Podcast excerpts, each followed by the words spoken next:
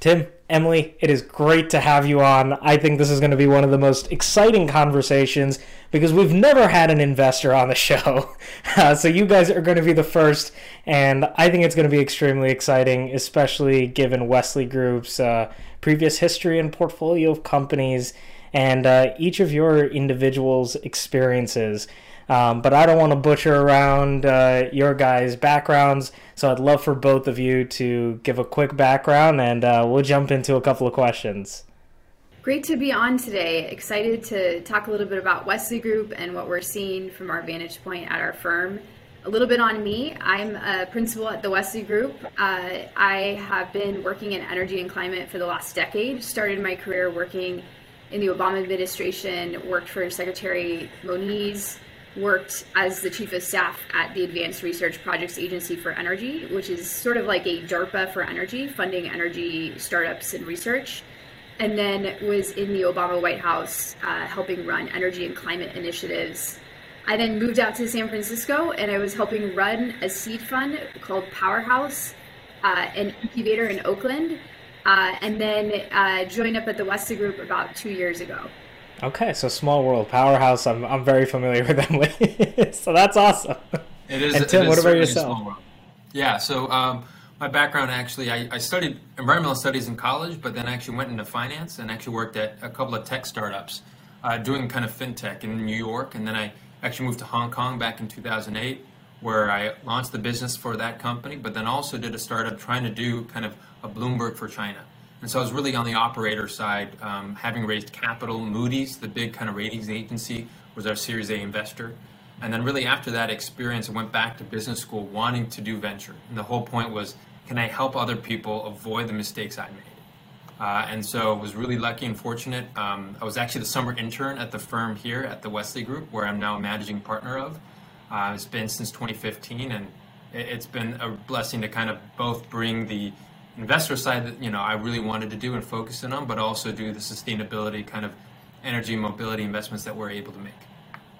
Okay, so you you have a very interesting story just from the fact that you went from an intern to now you're the managing partner at Westly Group. So that's that's yeah. that's a jump that I'm sure will inspire a lot of aspiring fund managers. Now, folks, folks ask, well, is there like a path from an internship to a job? I said there is.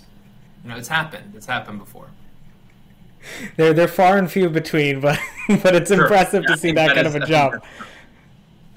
but um, yeah. So like the the core focus of what I'm sure everyone in the audience wants to listen to, and I think both of you can bring really deep insight into. Emily specifically from an energy climate perspective, very deeply, and then Tim from you having seen and scaled companies before. Um, we want to focus around growth for today's show we really want to understand what you guys have seen, given the Westly Group gets involved with companies at basically the stage where they've gotten some form of product market fit and now they're ready to put put the pedal to the metal and and really scale. And naturally, that's when either these companies fizzle out, burn out, and crash, or they grow and they become the next big thing. Um, most notably for everyone, Tesla being one of those portfolio companies. So I'd love to kick it off and just kind of leave it out to you guys on the side of growth. What are the general things that you've seen across your portfolio companies working with each of these founders and the successful ones? What are those key indicators that you've typically seen in your time at Westly that have led you to believe that, hey, these are the core foundational building blocks of being able to actually grow a company from that Series A stage?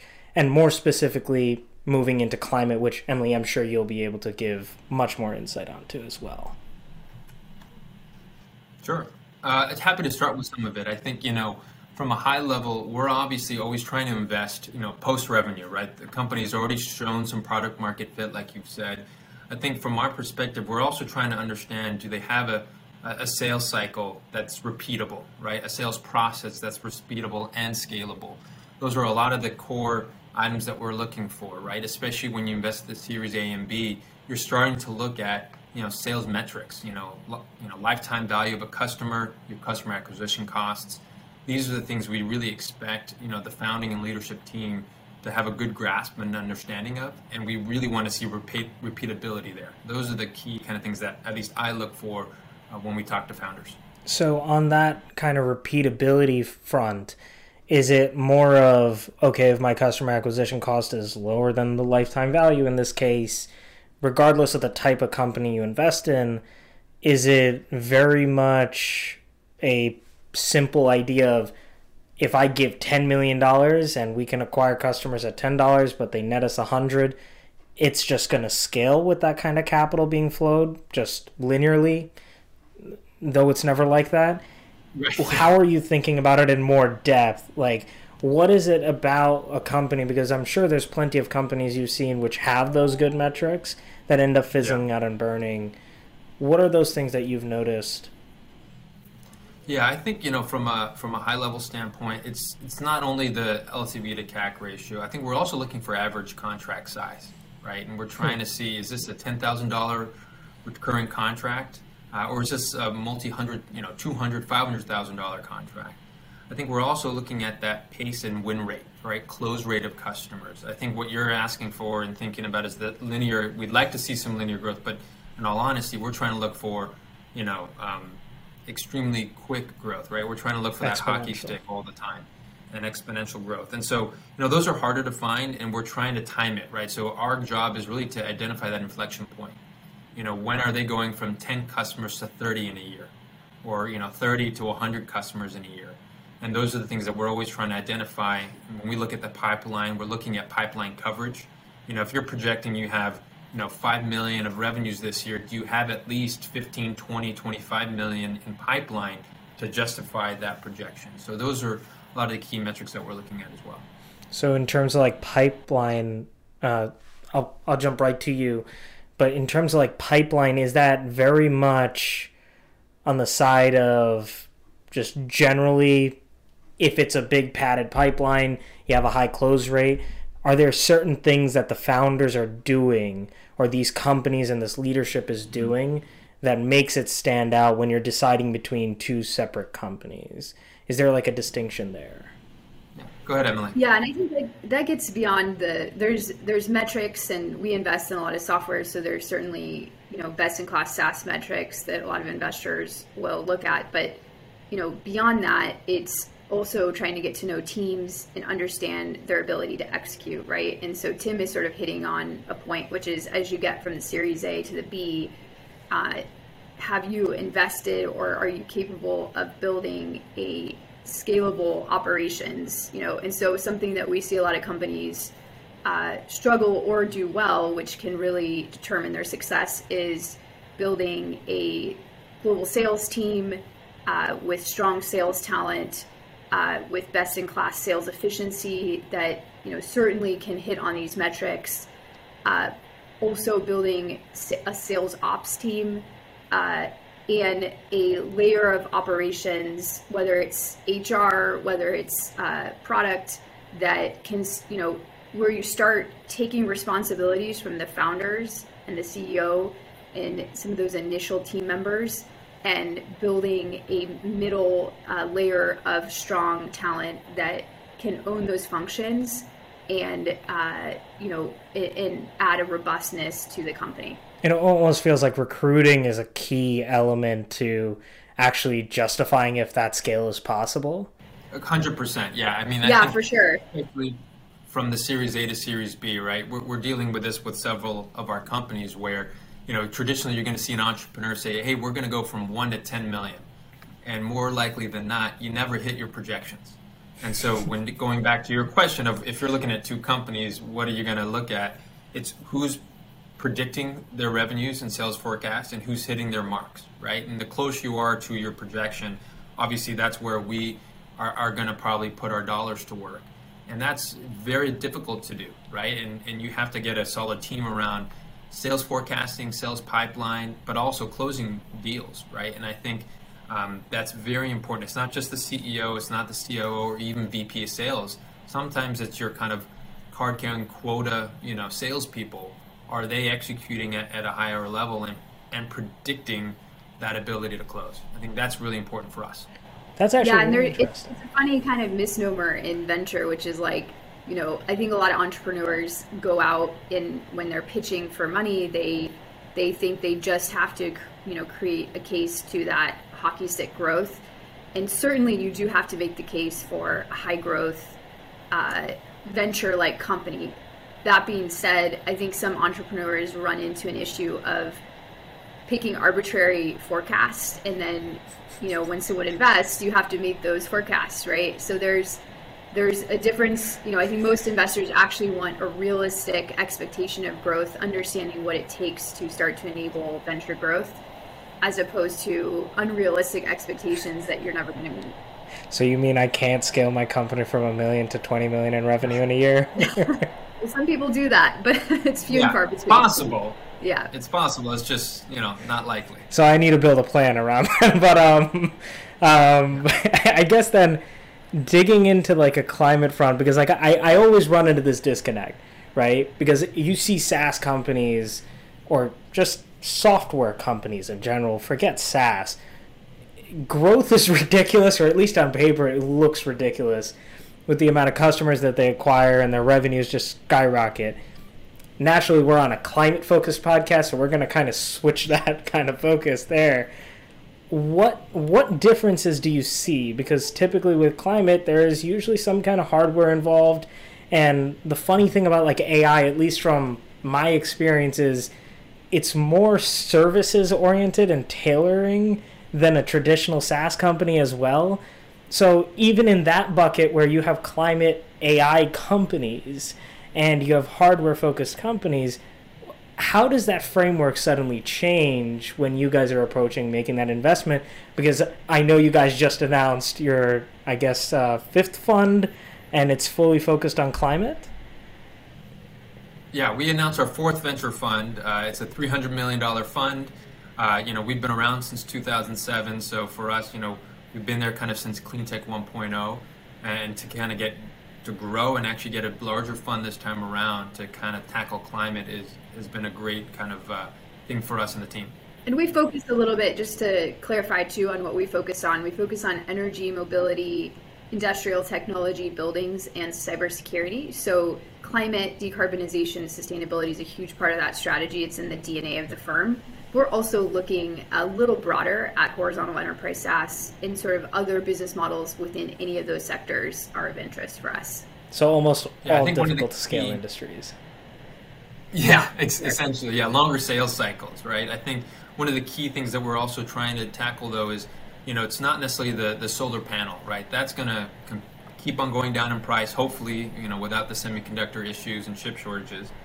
But our goals are trying to find platforms that reduce friction in deployment of all these assets, right? So EV chargers, EVs themselves, battery storage, right? If we can identify companies that gets these assets in people's homes, office buildings, wherever they may be, we want to invest in those companies. So that could be a fintech opportunity, right? It could be around financing, hmm. right? Because right now these are very expensive to get in people's homes or office buildings. But if I can make this no money down, very small payments, I've just enabled the vast long tail of people in this country, this world, to access clean energy, right? So those are the types of things we're trying to identify as well. Okay. Yeah, and I think I think that's a great distinction because you kind of rightfully point out that uh, climate companies, especially ones that are going after decarbonizing really difficult things like uh, industrial environments, uh, are not your traditional venture investment. And I think as a firm, we have decided to focus more on those enabling technologies, uh, business models, and the values and services and software and digitization of climate and these industries we invest in, as opposed to investing in materials technology or CCUS or hydrogen or, you know, kind of name your category. And there's some funds out there that are funding that stuff, and they've created a model that's probably more appropriate uh, in timeframes that are mo- more appropriate for those types of companies, which is much needed, uh, you know, to meet our climate goals. So, I mean, to to loop it back to that scalability question, especially your background, Emily, having basically worked energy climate, I'd say for for a decent part of it, and having the background of venture makes you a very interesting person to ask this question to. How does the scaling function, or what are the growth approaches that you see in climate or in general these hard to scale, as Tim mentioned, longer sales cycle companies that really stick out to you that differ from the traditional kind of knowledge base that's put out there from software engineers and SaaS founders that have made it big? Yeah, so I mean, I think uh, there's there's two growth different growth obstacles depending on the company. If you're a hardware company, obviously your growth obstacle is that you spend you know sometimes six to ten years just getting the product to be commercially ready, right? So it's a very different growth challenge, and for those types of founders, we are, uh, you know, we're not as as likely to invest in those companies, but a huge part of de-risking those companies and enabling scalable growth is just getting to the point of manufacturing at scale, right? And a lot of that is just uh, pure execution, but also the capacity to raise money and de-risk a business model in a company uh, by being able to have, in some cases, hundreds of millions of dollars to get to that point, right? Um, so you know that that's kind of that category. I think on the the software side, you know, a lot of the things we've already talked about, which is uh, there there are actually business models that are direct to consumer or going after the middle, middle market that don't run into some of these uh, scalability issues as much because the sales cycles are shorter, billing and payments are easier, etc. But for companies that are focused on selling like into the industries we invest in, which are large enterprises, you know, in a, in a way they have to uh, do a lot of work to create a not bespoke product, but a, um, a really standard product and offering. Um, find a way to, uh, you know, uh, quicken the cycle for billing and payments, getting through procurement and contracting.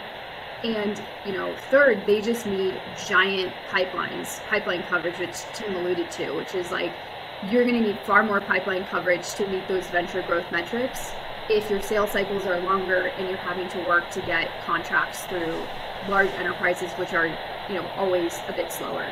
Okay, so then yeah. I see like two big things here, just to like kind of repeat that back to myself here. If you're a hard tech founder in the climate space broadly, the biggest takeaway is if that founder is able to justify raising the hundreds of millions required to get the price point down so that you can actually fulfill that. I imagine there's an interesting Tesla story there, probably also, and with sure. the other portfolio companies you guys have as well. I'm sure there's some interesting tidbits. Tim, since you've been along for a while, could you dive into that, yeah. and then we'll jump back over to the AI and services side. Yeah, happy to. I think you know the the the standing joke is that you know yes we are focused on climate and capital efficient models, but one of our biggest winners that's a multi trillion dollar business is. Uh, you know, is Tesla. And so that's a very hardware, very capital intense, and lower, lower gross margin business. But I would say probably three points that we look for in these businesses. One is, you know, are you still getting better than average gross margins compared to the rest of the industry? And if you look at Tesla, you know, compared to other OEMs out there, they are getting by far and away better gross margins day in and day out.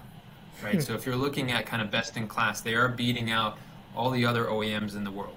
And so that helps stake their claim. Number one. Number two, I would say, you know, do you have a product that is far and away better than anything else in the market? And so obviously we're kind of biased. We think Tesla is great in that regard.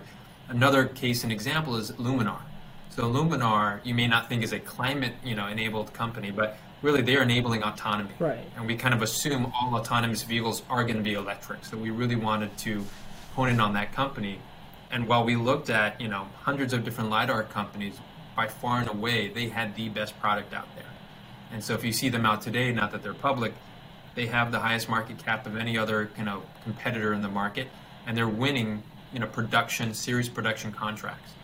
Um, and then third, as Emily mentioned, really is that capital raising. So you know with Tesla, it, it wasn't always easy. I think people now know you know they had a couple of moments where they were on the edge of you know being done for. And luckily, you know, you needed some serious capital, both strategic capital, but also government funding to really get that company over the line. Um, and you know, with Luminar, we were able to raise a very strong Series A back in 2019 when it was needed. Uh, and so I think it's on to the CEO and the co-founding team to be able to raise capital to not only keep your sales momentum going, but to also prove out the manufacturing and your BOM cost that it can continue to go down. Right? And, and, and there are some data points around that, especially with Luminar, from the first you know lidar sensors down to what you will see in vehicles starting later this year and next year. There's a huge cost down curve when it comes to those sensors. That's actually really fascinating. So the the two things that I've never heard of, or typically don't hear about, is the gross margin analysis point for hardware companies, and then the third one, which I think is talked about far and few between, is looking at other non-traditional at this point anything not venture is considered non-traditional it feels like and it's being able to raise from grant funding sources government funding maybe even finding customer funding avenues and such. How often did you see that with the hardware companies in your guys' portfolio, where they had to tap into alternative sources of capital to get to that stage where I'm going to just say 100 million is the arbitrary number that makes it, but that's for conversation. Well, I think the, the story that's well well told is I think Tim was referring to Tesla, which is that, that Tesla had a loan guarantee through the Department of Energy, which was really critical in, in support of the company at uh, a, an inflection point that really mattered. I would say it's a mixed bag. I, I, don't know that we're saying every single hardware company needs government support, but I, I think, especially having worked in the government and seeing the role they play, that non dilutive funding can be a great complement to raising private funding. But I think, you know, your point is so well taken, which is there's venture capital, which is uh, one you know one aspect of funding a company, and there's also increasingly other vehicles for financing, especially uh, especially on the project finance and debt side that we're seeing utilized more often for companies with an infrastructure or uh, project focus. And I think that's a great opportunity for a lot of climate companies. Okay. Yeah, I think, you know, if you think about it historically, back in 2006, 7, 8, you know, really venture investors were, the burden was on them to be able to fund all these different climate opportunities, right? From batteries to vehicles to whatever, you name it. I think that that pool of capital has changed drastically over the past 15 years, where now you're getting a lot of the big mutual funds, a lot of the big banks. Everyone's coming in. They know that this is profitable they know that the cost down curves are there. They know that there is strong demand now in the market. That also wasn't really available back 15 years ago. Now there's huge demand for EVs, a lot of demand for solar and batteries.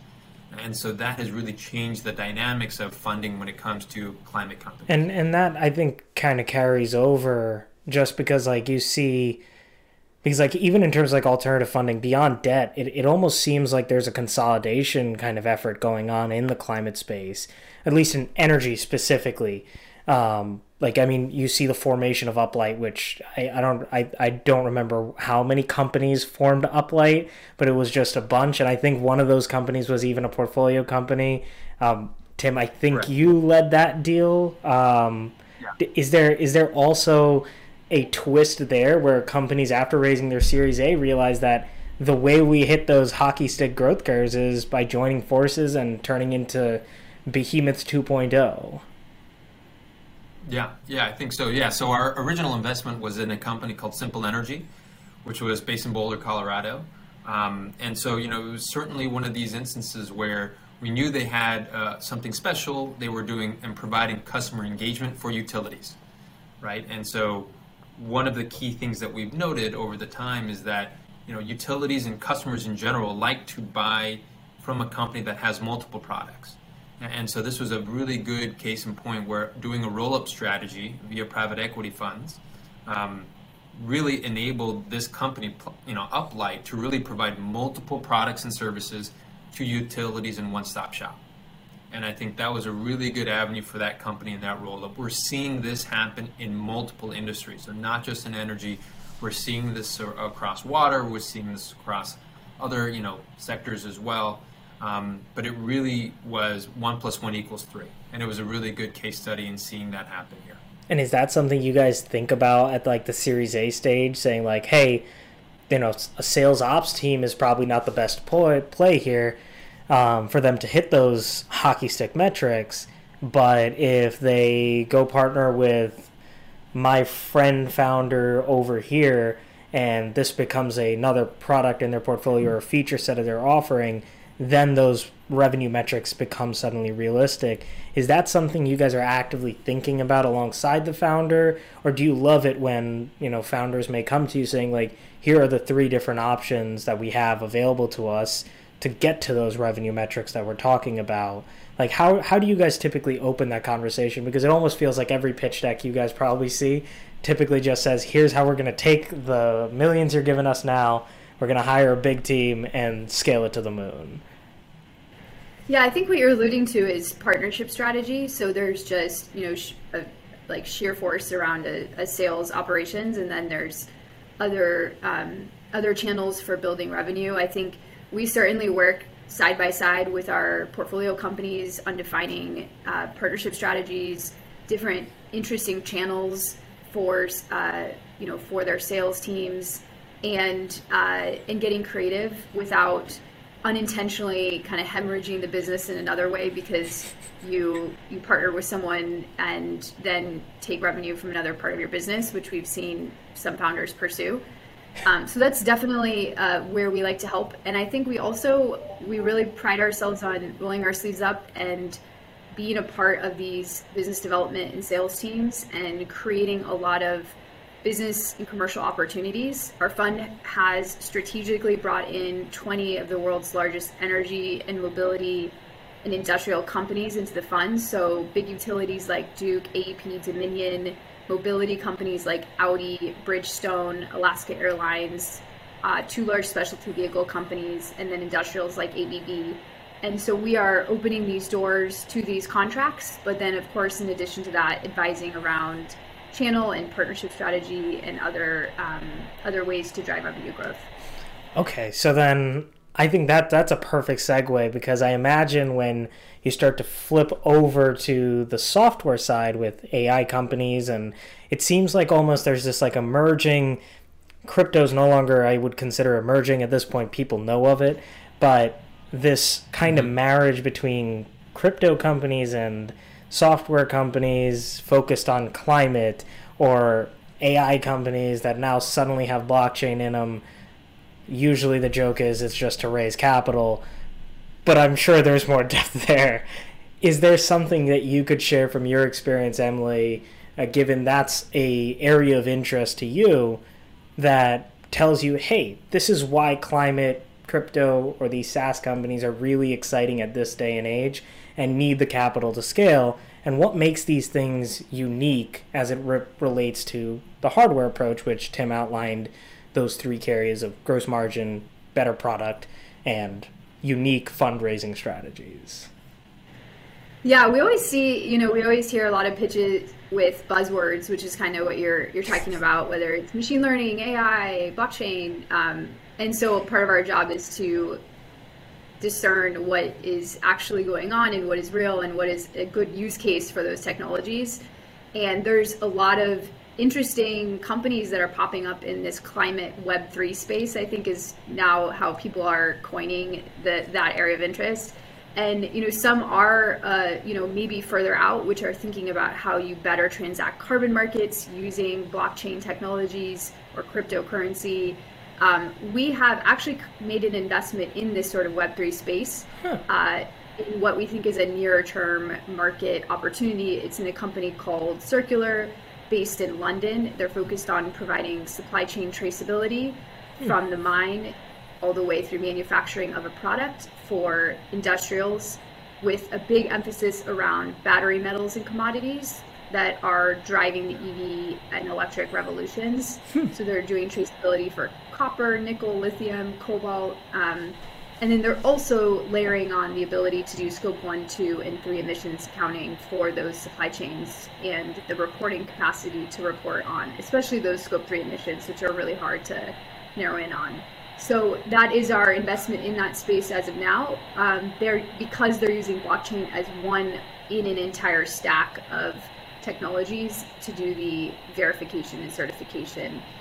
But I think, uh, you know, I think some of those companies are super interesting. We're excited to continue evaluating that space.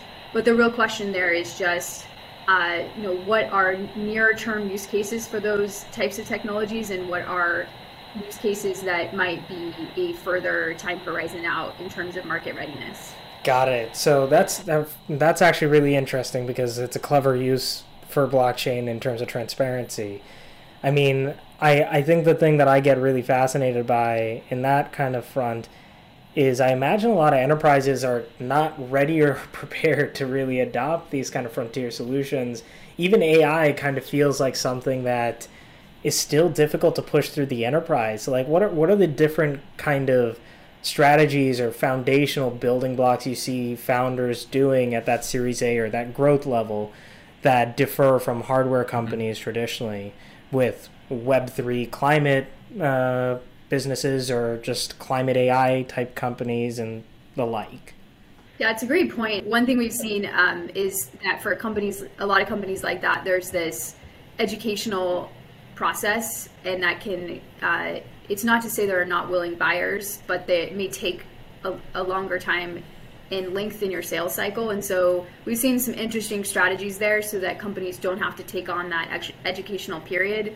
Um, you, you know, uh, a few companies have worked with consulting firms or channel partners to basically do that education on their behalf. So if they get inbounds for companies that want to adopt a solution but are not quite ready, they don't know where to start.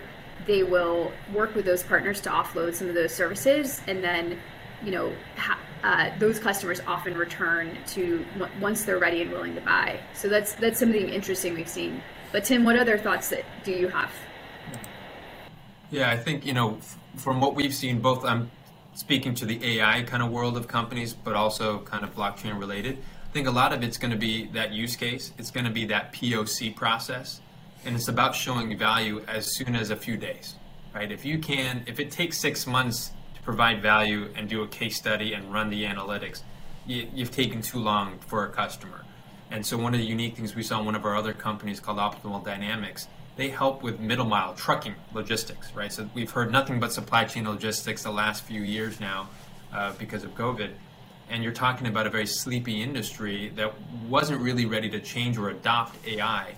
But when you've got a huge constraint uh, with a shortage of drivers and you've got supply chain issues, well, they're willing to pay, but you've got to show me real value in a number of days. Hmm. And that's what this company was able to do. They had POCs that ran for 30 days, which is still relatively quick but you know, within a few months, they were able to narrow that down to about a week. And if you're able to kind of provide value at a high level to customers, you're going to see that kind of flywheel go faster. And I think that's what we really want to see across a lot of our companies is how can you provide value sooner and get faster to market for these companies? And then that means faster implementation times at the end of the day, right? I think the knock on a lot of these companies has been you sign a contract, but it takes you three, six, 12 months to fully integrate and get paid. And so faster time to market is really the key here for you know a lot of growth of these companies. That's okay. So that's really interesting because like you always hear that with at least seed stage companies, you run into that challenge where POC is or any kind of innovation department you work with corporates, you're going to join pilot hell, and your company stands a good chance of dying at that stage. But it really seems like that actually is a because it's very difficult to sometimes get corporates to commit to do follow-on projects and contracts with you and scale it within their organization unless that POC goes really well. Have you guys seen certain methods that have made these modern day software companies or enterprise software companies that are serving these antiquated industries, we'll put it that way, that that have made it possible for them to deliver value? And are there any studies or like specific experiences you guys have seen amongst your portfolio where you could highlight a storyline going like hey here's how company blah actually shortened their POC process to show value quicker and that's what was the unlock for them? Because I think that could be a really good learning lesson Sure, I'll, I'll, just give you that one example of optimal dynamics. Here was a company that was doing 30-day POCs, and I think the aha was probably you know one of two things. One was how can I streamline the data needed from the client side? That's usually hmm. half the battle, right? Which is, a company X, you got to give me that data first, then I got to run it in my platform to be able to give you results. And so if I can streamline that process of data ingestion, you've just kind of cut the time in half, hopefully. I think that's one. And then number two is creating a product, you know, that may be extremely detailed for the customer, uh, but at the same time, you've just got to show who your audience is. Let's say the C-suite or the purchasing person at the company. Here's the value that I can provide you very quickly: strategic planning, and that's one of the things they did. Right? They showed you from a very high-level strategic perspective where can you save a lot of money and a lot of time.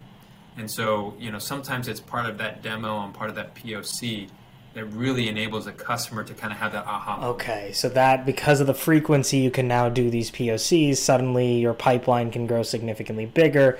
In turn, you can actually drive exponential growth as opposed to needing to scale the number of humans that are going out there and doing these sales cycles.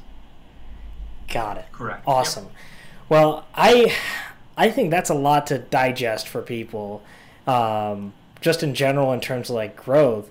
So I'd like to kind of flip it back and take it a little bit more high level and understand a little bit more about what you guys are looking for with this new fund, your fourth fund, um, that has climate as part of it as well. What are those kind of things that you would like to plug?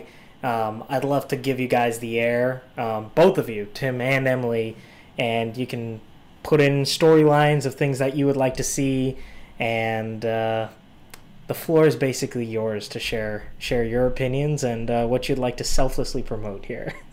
yeah, so I mean, as we mentioned in this three hundred million dollar fund, we're writing five to fifteen million dollar checks, mostly in Series A and B companies, and we're focused on energy, mobility, industrial technology, buildings, and cybersecurity. So anything in those verticals is of interest, or any horizontal solutions that have high relevance in those verticals is of interest. So that's pretty broad.